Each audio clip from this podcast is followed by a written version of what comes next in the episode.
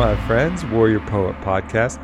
Apologize for the slight delinquency that's going to happen from time to time on the Warrior Poet Project, but we have something worth the wait today. Miss Christine Hassler, welcome to the show, my friend. How are you? I'm so excited to be here on this like stormy Austin. Yeah, weekend. weird, huh? It's nice. It's Yeah. Were you here for the storms like two days ago? I was in Houston. Uh-huh. It was really bad there, and then I had fly yesterday. And last night I drove in the really bad thunderstorm, like white knuckle. Drove Yeah. about 30 minutes. I was just like praying, like, oh my god. Can these windshield wipers go faster? Can they go faster?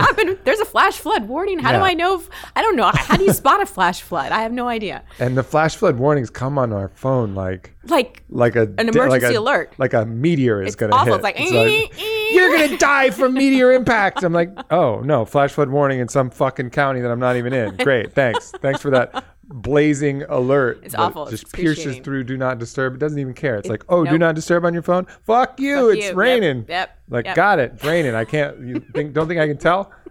Lightning and thunder outside. Yeah. Thanks for the update. yeah, yeah. Yeah. Anyway, Anyways, but we're here. but we're here. And it's just a light drizzle, like fine Scottish weather. It- yes, it's good. Like curl up with a book. a book. what a segue. Are you? You're such a professional. Don't- You're such a professional. Well, one of the reasons you're here, besides you being a good friend of mine, is that you just came out with a new book called Expectation Hangover. yes. Something we've all dealt with. Oh, probably too we, much. And if we haven't, you're lying to yourself. Exactly. If you've never been disappointed, I don't know what you're smoking. So I haven't got a chance to to fully read the book, but I dug in, picked out a few pieces. Okay. and I love the premise, you know, and and the idea. So tell us a little bit about the book, and uh, Sure. let's get into it. So really what it's about is about how to leverage disappointment. So I've, I've been in the personal transformation industry as an author and coach and speaker for 10 years. And there's so many inspirational stories of people who hit rock bottom and then go and change the world somehow. But there's very few that explain what happens in the middle. Like how do you go from being on your knees to running a company or making a huge difference or being happy or whatever it may be. And I've learned that Self pity, alcohol. Right, That's, right. That's that's, generally- in the first part of the coping mechanisms that don't work, but that Uh-huh. people we give a good try to. Right, all those things: watching too much TV, over shopping, like going into a relationship we're not ready for, like all those kinds of coping strategies that we've all tried from time to time. So, in working with people for so many years, I found that like there's this this window of opportunity and disappointment that if you milk it and if you really dive into your disappointment on the emotional, mental, behavioral, and spiritual level, there's incredible transformation that can happen. So instead of having to keep repeating the same expectation hangover over and over and over again, if you learn how to leverage it, then this transformational doorway opens that usually puts people more onto their purpose, more into their passion, and often connects them to a higher power if they haven't had that in the mm-hmm. past. Yeah, I mean, I think that you know one of the large premises is is not focusing on how disappointed you are and all of these Right. Things that are coming up, but as you say in the book, what am I learning from this? What am I learning from this? Exactly. Because the whole pity party, the victim thing, doesn't work. And when bad stuff happens to us, we, na- I mean, most people have the natural human reaction of like, oh, this sucks. And I, I talk about that in the book. Like, we're going to have our human feelings, and mm-hmm. feelings are sometimes things we avoid or we don't really know how to process. So, we're going to have that part of, you know, the grief period or the upset period or whatever, and that's natural. But we've got to get out of the place of this is happening to me. Yeah, because all that does is it it takes away all of our kind of our inner wisdom. It puts us in a place of victim like i said. And then we just sort of like wait for the universe to save us instead of taking self responsibility and really diving in and saving ourselves which we're mm-hmm. all here to do and learn. Yep. One of the one of my favorite quotes, and, and I have I've always had this as part of my ethos, and Yeah. I've gotten it from a lot of Toltec teachings. Hmm. And a quote from Castaneda is, "For the ordinary person, everything is a blessing or a curse. Yep. For the warrior, there are only challenges." i love that Yeah, and so that to me is really embodies a lot of this. It's okay, what challenge is this? This isn't necess- inherently good or bad or disappointing Yeah. or not. This is just a particular type of challenge. A great success can be a challenge. absolutely You know, there's not only, you know, even when you meet your expectations, there's oftentimes a hangover. absolutely You know, and you can talk to athletes about that or people who, you know, you win the World Series of poker and that's been your dream for your whole life.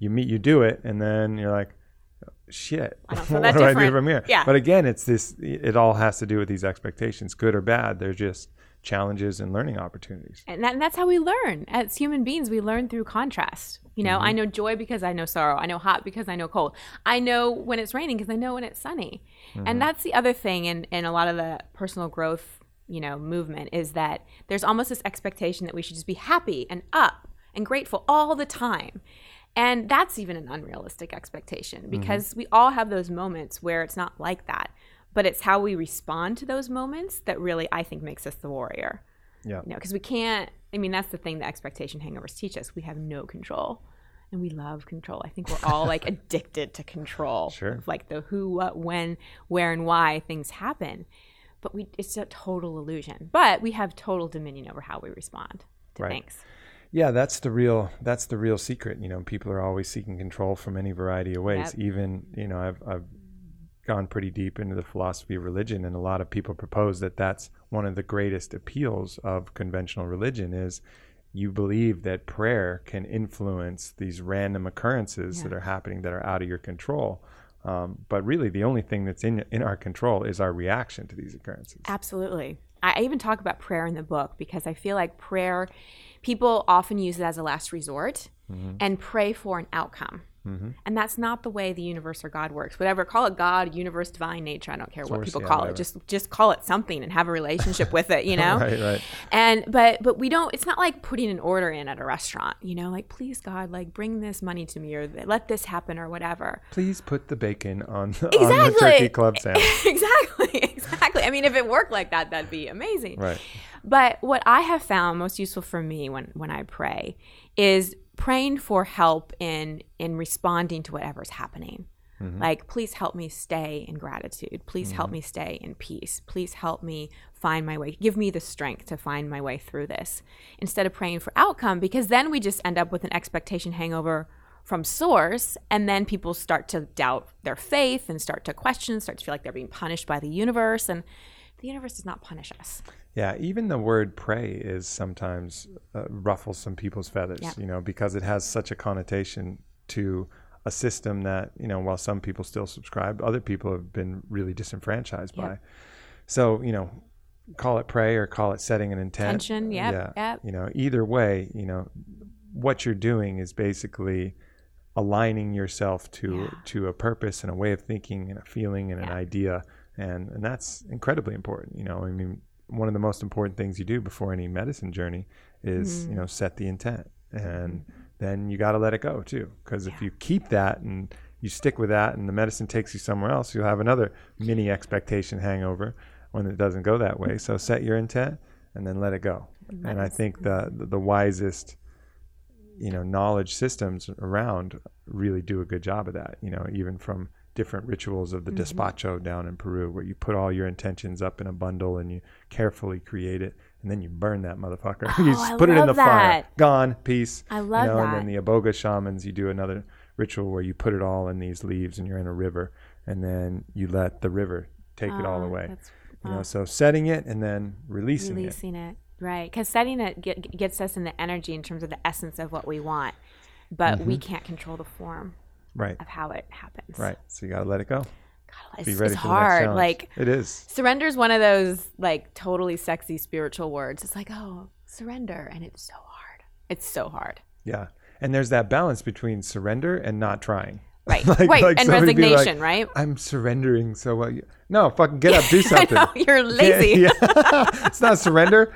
you're just not doing Go and anything kick some ass. exactly It's not going to happen for you. right exactly i love i love calling it proactive surrender Yeah. you know doing everything we can within our dominion within our power and then and then letting it unfold Yeah. but you know you, the universe meets us or source meets us at our place of action and intent so right like intention's Mm-hmm. part of it but if we're not taking a step forward we're not getting feedback and we're not kind of putting it out there to, to source that this is the direction that i'm going Sure. you know? so it's a it's a collaborative experience yeah. I mean, it's you hear it all the time. It's the writer who's, oh yeah, I'm going to be a famous writer. What are you writing now? Are you writing every day? Nope. no, Nope. just going to starbucks No, but you know, I've I smoked a lot of weed and I've seen it in the fucking stars, you know, or musicians or other people are like, Are you playing gigs? You know, you're gonna be a rock star. You fucking playing gigs?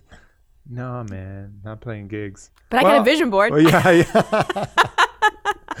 yeah, like you got to get up and do it. But I think Yeah. the important thing with surrender is surrendering attachment Yep. because at the root of attachment is fear. And anytime that fear is involved, the universe is like, "Oh, you're scared of that. Oh, you really? Yeah, you're scared of that. Let's see. more. Yeah, Mm. Let, let mm-hmm. me rub your nose in it and Yeah. see. Make sure you're not scared of it anymore. Yeah, right. That that's how we develop the courage to deal Yeah. with the fear. And I think attachment, I love what you're saying about attachment because you know, I talk about the secret sauce of pursuing our goals without an expectation hangover is high involvement and intention, but low attachment. Because I think where we get tripped up in attachment is we make the outcome, we make like our worth and our happiness and our value and our enoughness dependent on the result. Mm-hmm. So there's everything in life that happens, and then there's a meaning we give to it. And I think that's where we suffer the most, or empower ourselves the most by how we interpret what's going on. Right. Another issue that's on this kind of delicate balance is, you know, people think about releasing attachment and you think you won't care anymore. Well, Yeah. if I'm not attached to the outcome, what, what's going to, you know, drive me to do it? Well, the outcome should be attached to your deepest calling, your Yes. passion. You know, it Your should be vision, something you're fired up to do. Yeah. And you don't need an attachment. You don't need that fear. It doesn't make you who you are. It's just what it's what you're here to do. If you were a hammer, you know, your best design and your body's going to reverberate when it hits the nail and that's exactly what your best purpose Yeah, is you know yeah. not attached to the outcome of that it's just doing that is is what you're here to do I love that you said passion. Can we talk about passion for a second? yeah let's talk about Okay, so passion. So do you, you know the original definition of the word passion? uh no Suffering. Passion of the Christ. Right. Uh-huh. So the original root definition of the word passion is suffering. And over time, we've evolved the word passion to mean things we love.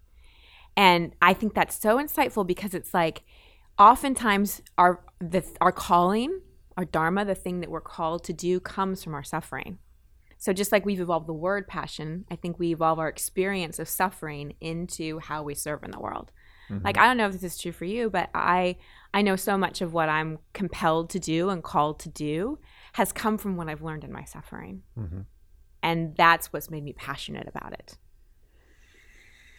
there's a component of empathy that's kind of required you know, Yeah. from that suffering you Yeah. know and really feeling eh, the numbness is the greatest enemy you know i mean true suffering is it's cleansing of the Mm-hmm. spirit almost but it's that placated suffering you know and that Mm-hmm. resisted suffering that becomes a problem you know like oh no i, I can't get sick i can't like Yeah. this can't happen i can't be sad you know and this kind of fighting of it but really sinking deep into that is really cleansing it can help develop that that deeper empathy so you look at people not as what they can do for you but see them Yep.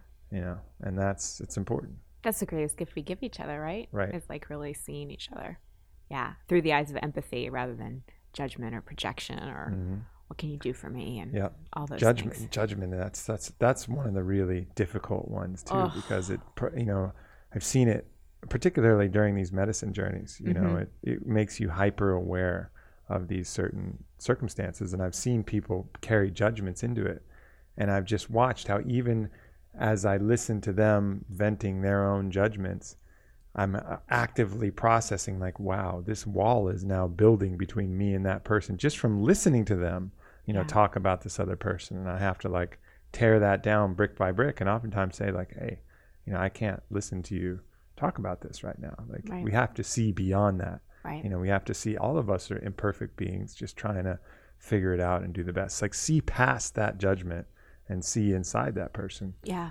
and Yeah. then that's when you can really connect Absolutely. but it's in in everyday life not on these medicine journeys where you're a little numb and you're making quicker decisions and you're back in the normal world it's all too easy to even get caught in that trap yourself yeah. you know I think we have to become our own best observers, you know, Mm-hmm. like there's because we can all like I can be here sitting with you and I can also kind of project my from my mind's eye and like watch us having this interaction, right? Mm-hmm. So there's a there's a part of me that's like in my body and then there's, you know, I can observe it as well and I think how we deal with judgment is we've got to be that observer. We've got to like watch ourselves when we judge and be like, "Oh, there I go."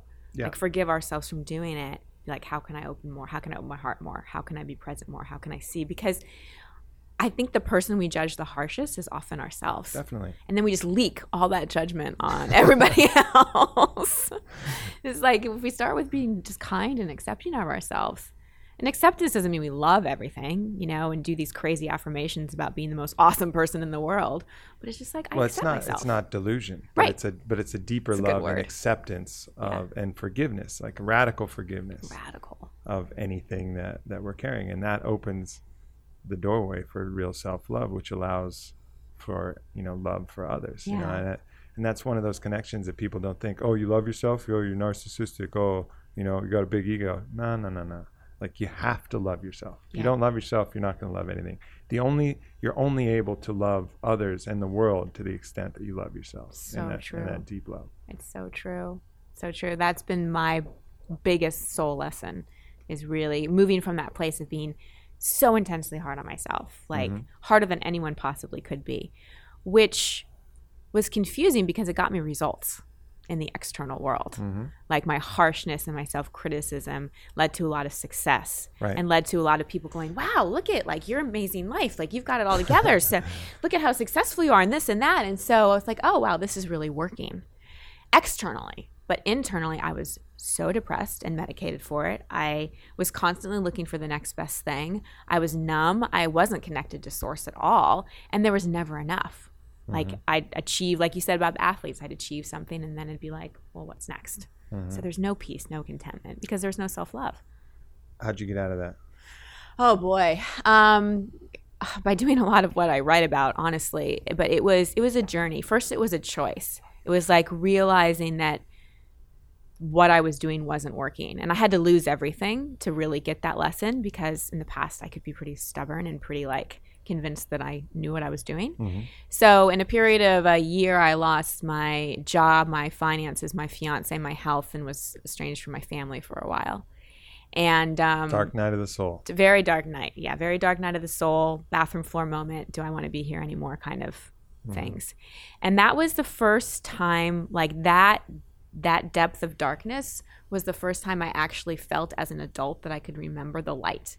Like that that night on my bathroom floor where I was thinking, do I want to be here? Something else came in.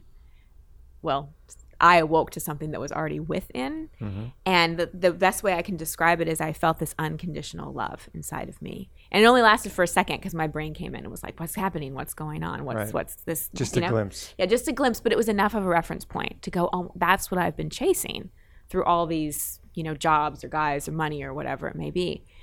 And I made a promise that night that if I figured my way out, I would dedicate my life to helping other people. And that's really what got me on the path.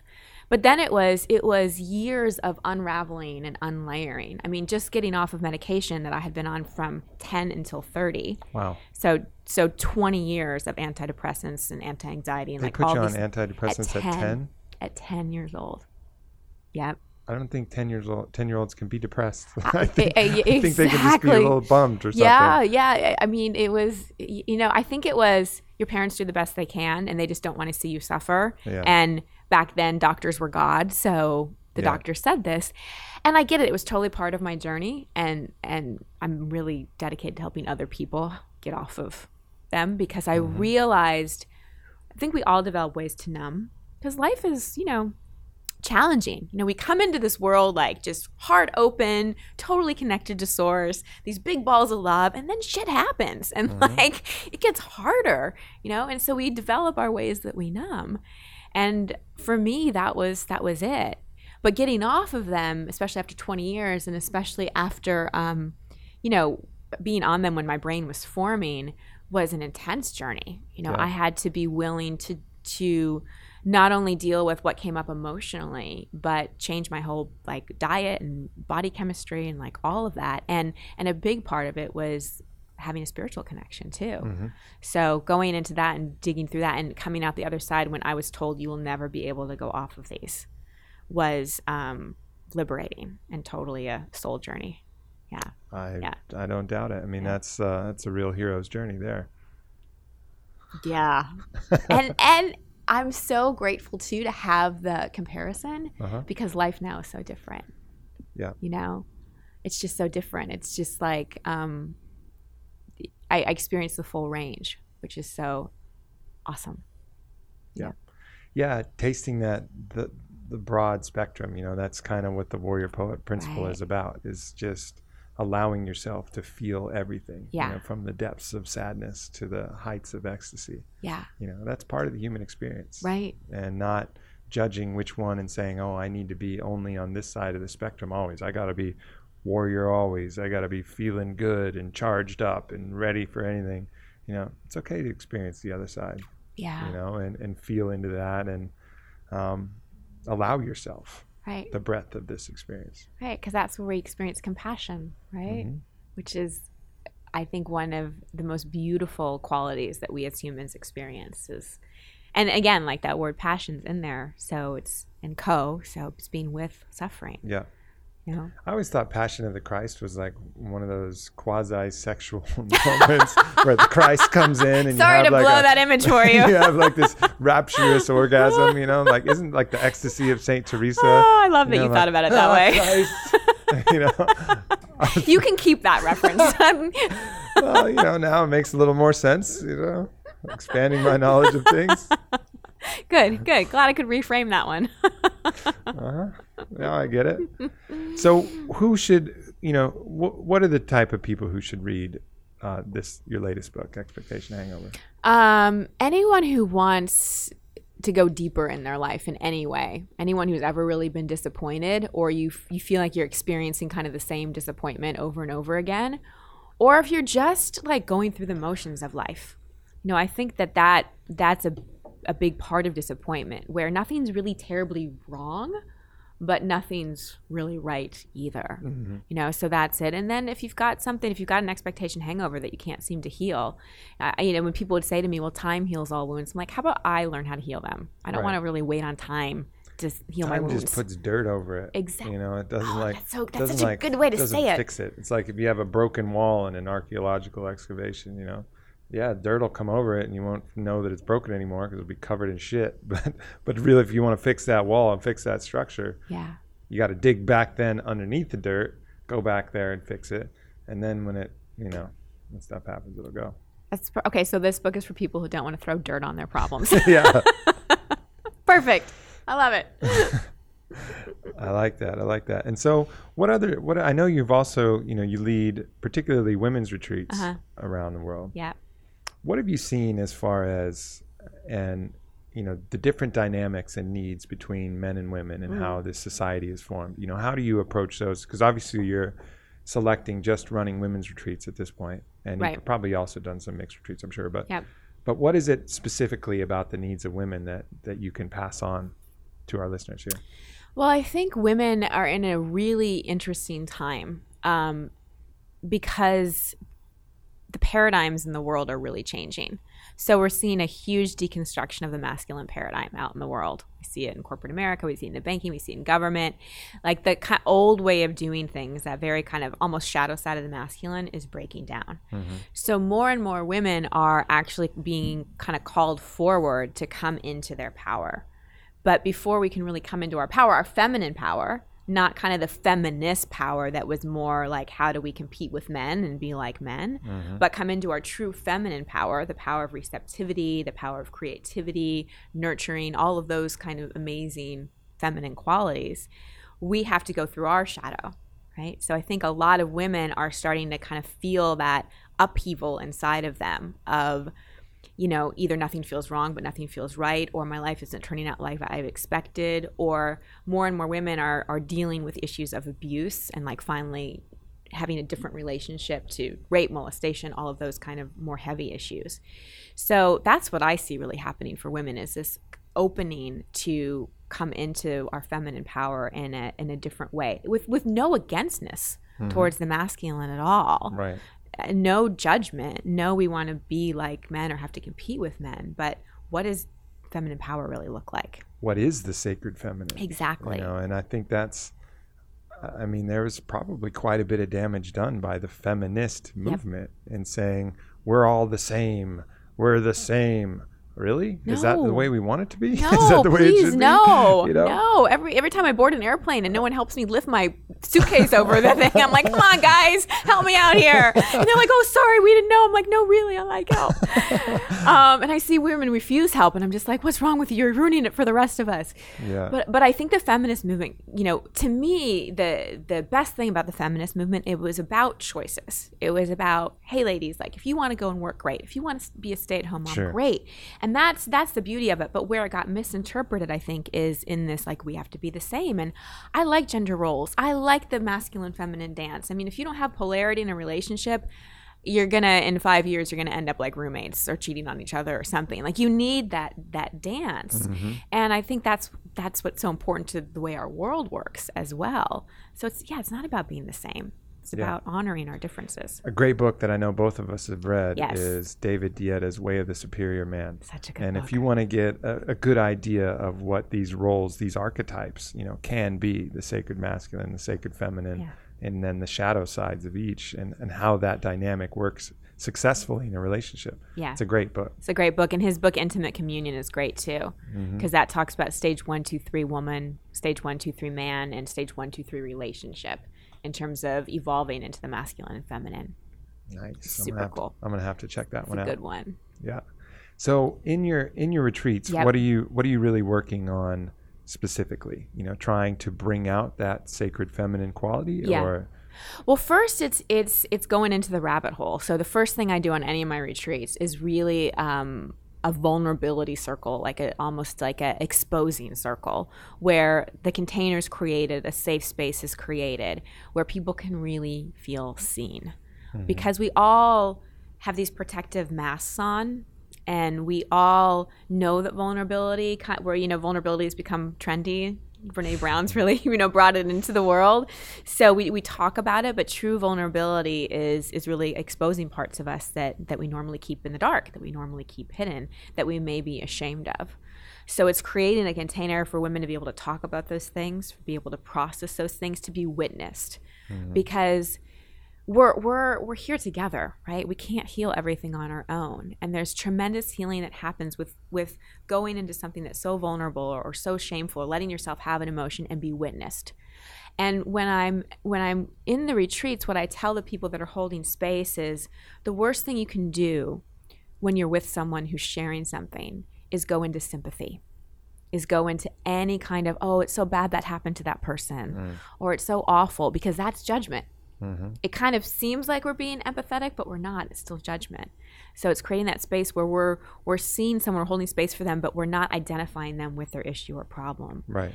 and just that alone starts to create a healing. And it's like these layers of shame and anger and sadness that women sit on that keeps us from our passion, our creativity, and our, our juice and our our sacred feminine.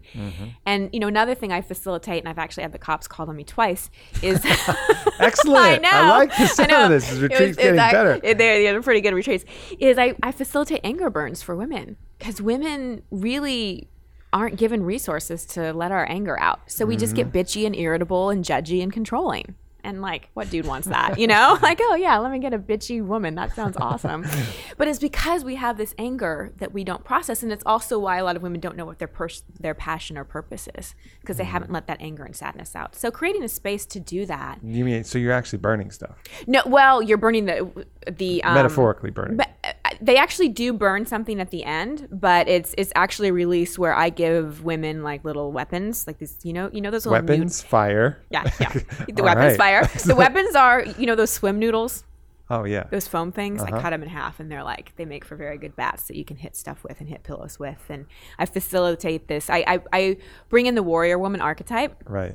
And we do sage and this, there's this whole ritual and then they go into battle you know? And i have them connect to a picture of their little girl before they do it. So uh-huh. it's like you're doing this for her you're doing That this for all women that that, lioness lioness, yeah that mama bear kind of and they they go in this room and it just is like this crazy yell scream hit cry punch kick do whatever you need to do. It's all set up for that. And it's like liber women like look different. They lose 10 pounds in two days you know? It, it's it's this incredible release. And then it's they're they're more connected to their heart because mm-hmm. all of that is released. Yeah, they've expelled it. Yeah. They've excavated some of that armor, Yeah. taken the layers off. Yeah. Yeah, that's really interesting. You know, I, I think, and then looking at um, looking at men's issues, you know, there may be some men that have that, but men are generally, at least that aspect, you mm-hmm. know, there's way more outlets. You Yep. know, contact sports, really kind of aggressive behavior is mm-hmm. is lauded. So on the but on the flip side of that, any kind of sensitive behavior is shamed Yeah. you know so for men the experience you know it just seems to me that that same liberation might come from you know deeper vulnerability Yeah. and just trying not to be tough for once you know Right. like hey i'm not tough today which is so know? which is is also so masculine like Right. it's it's i think Uh, you know in talking to women we don't want the man to be all the time you know well, we want to feel it's usually heart. based in insecurity. Yeah. You know i mean i see somebody with a who's obviously taking a bunch of steroids and they're shaving their chest and they're got spiky hair totally my and- type. Yeah. How'd you know? And it just like like man like i know deep down that you're suffering a little Yeah. bit and you don't feel confident enough Yeah. in in who you are. Yeah. And you know some deeper you know searching. Maybe maybe the, the occasionally some that is just an expression of what they want. But Right.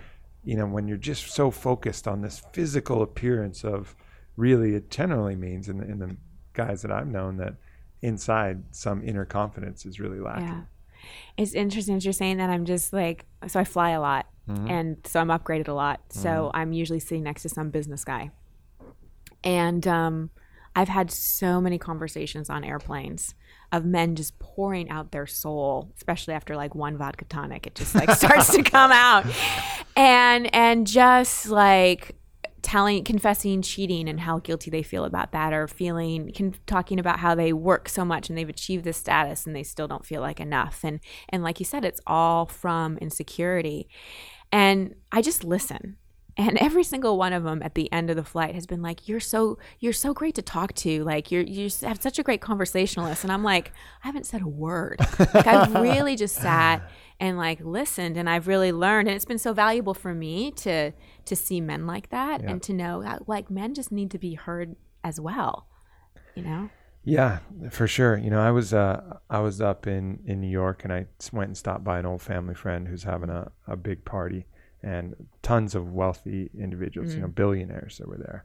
And I was particularly in tune that day for whatever reason. I don't know. It kind of goes up and up and down, um, but I didn't really have many people to talk to there because it's uh, you know kind of an old connection. and There's a bunch of people there, and looking at these kind of billionaire men, yeah you could see that they were you know they were hurting Yeah. you know they had all the money in the world but no one who really would just get in there and love them you know Mm-hmm. like give them a hug rub their back without wanting anything in there and just say Mm-hmm. hey you not not your money not this thing you've created this empire that you're sitting on top of the crown you wear none of that like you like we love you you know, and you should love you too yeah And you're then- enough just for who you yeah, are exactly. Mhm. And you could see that, and it's it's it's one of those things like you think, oh yeah, you get to be a billionaire, you get there, you know, pff, you got it fucking made.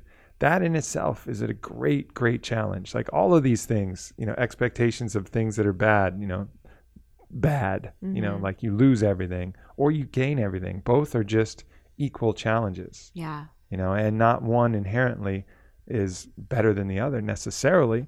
They're just challenges that have different sets of things you got to deal with. So how do you because you run a very successful business and have a full life. So how do you navigate expectations?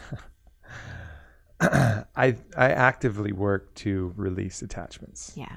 You know, I think that's that's key, and it's kind of like playing whack a mole. You know, like that carnival game where Yep, they just I pop up and bang, bang, bang, Yeah. bang, bang. And sometimes, you know, sometimes I'm just overwhelmed, and I, you know, the moles attack and they win. You know, and sometimes I'm able to bat them down. I mean, I use the medicine journeys a lot to help me out with that. Um, but just separating myself from from all of this so that Mm-hmm. I'm not Aubrey, CEO of Onnit. I'm just Aubrey, and Aubrey's going to be okay no matter what happens. You know, if Aubrey, it's then it's not Aubrey the the strong who can take down any workout. You know, because maybe that'll go too. Mm-hmm. You know, and I might get injured or I might be sick for a little while or whatever. Like all of these expectations and and attachments that I have to things that make me up, I just got to kind of cut them cut them off, cut them off, and that's all. It's a hard thing to do because people see you through these lenses. You know, Mm-hmm. constantly I'm being perceived as Aubrey, CEO of Onnit, or Aubrey, you know, in any this this athletic capacity, Yeah. or Aubrey in this whatever capacity that I'm that I'm showing. But more rarely am I seen as just Aubrey, this you know monkey trying to figure it out and you know do what he can.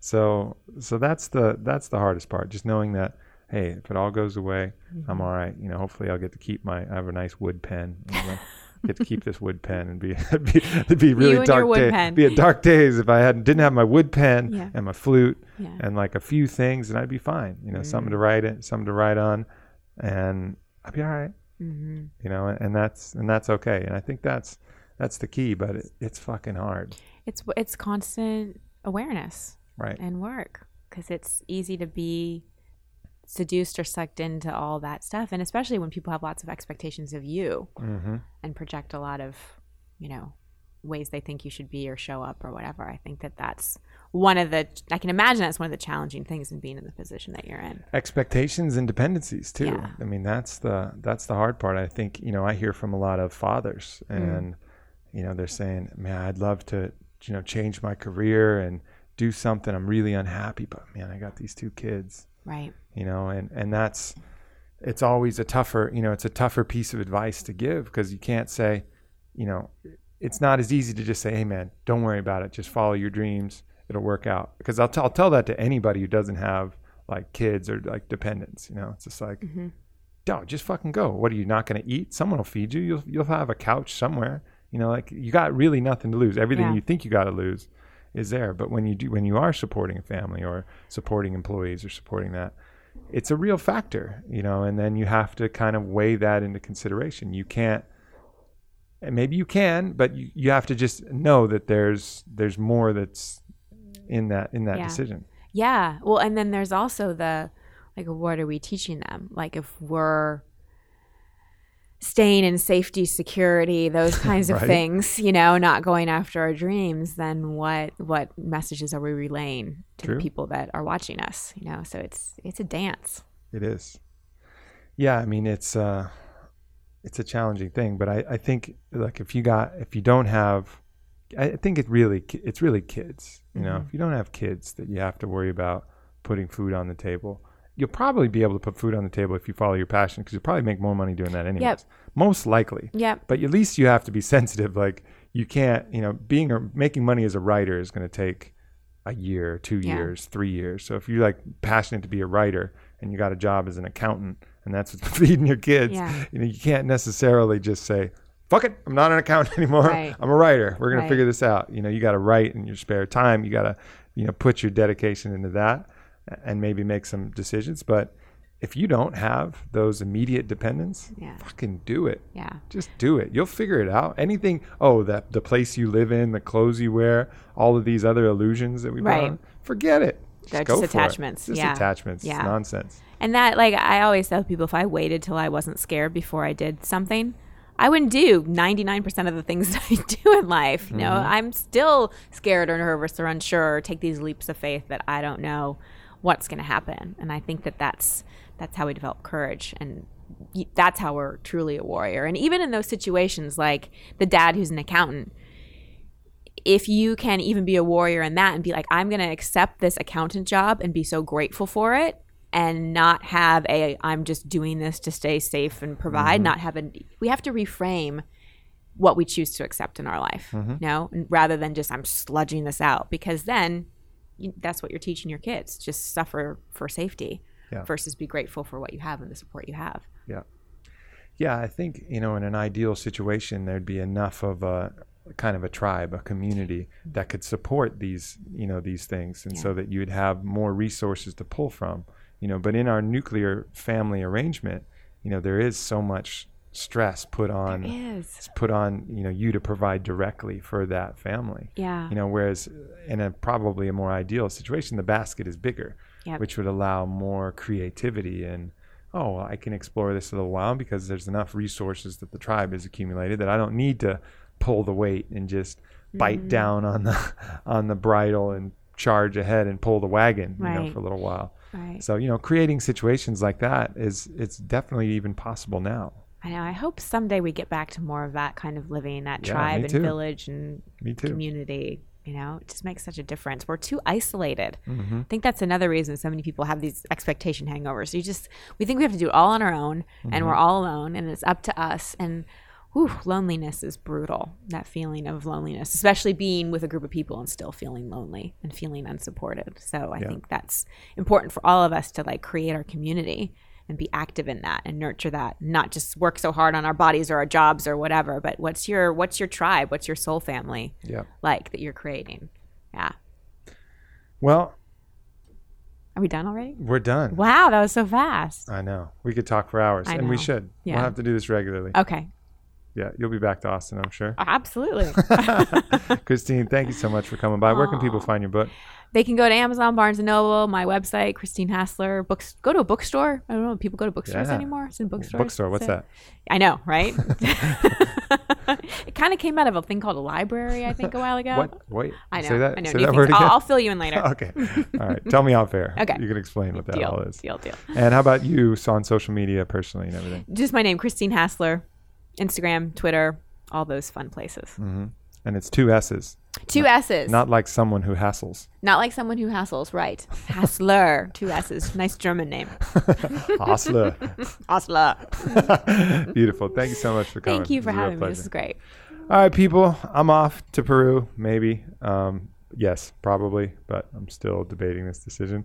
Uh, so, but either way, I probably won't see you for a couple weeks. So much love in the absence. Peace.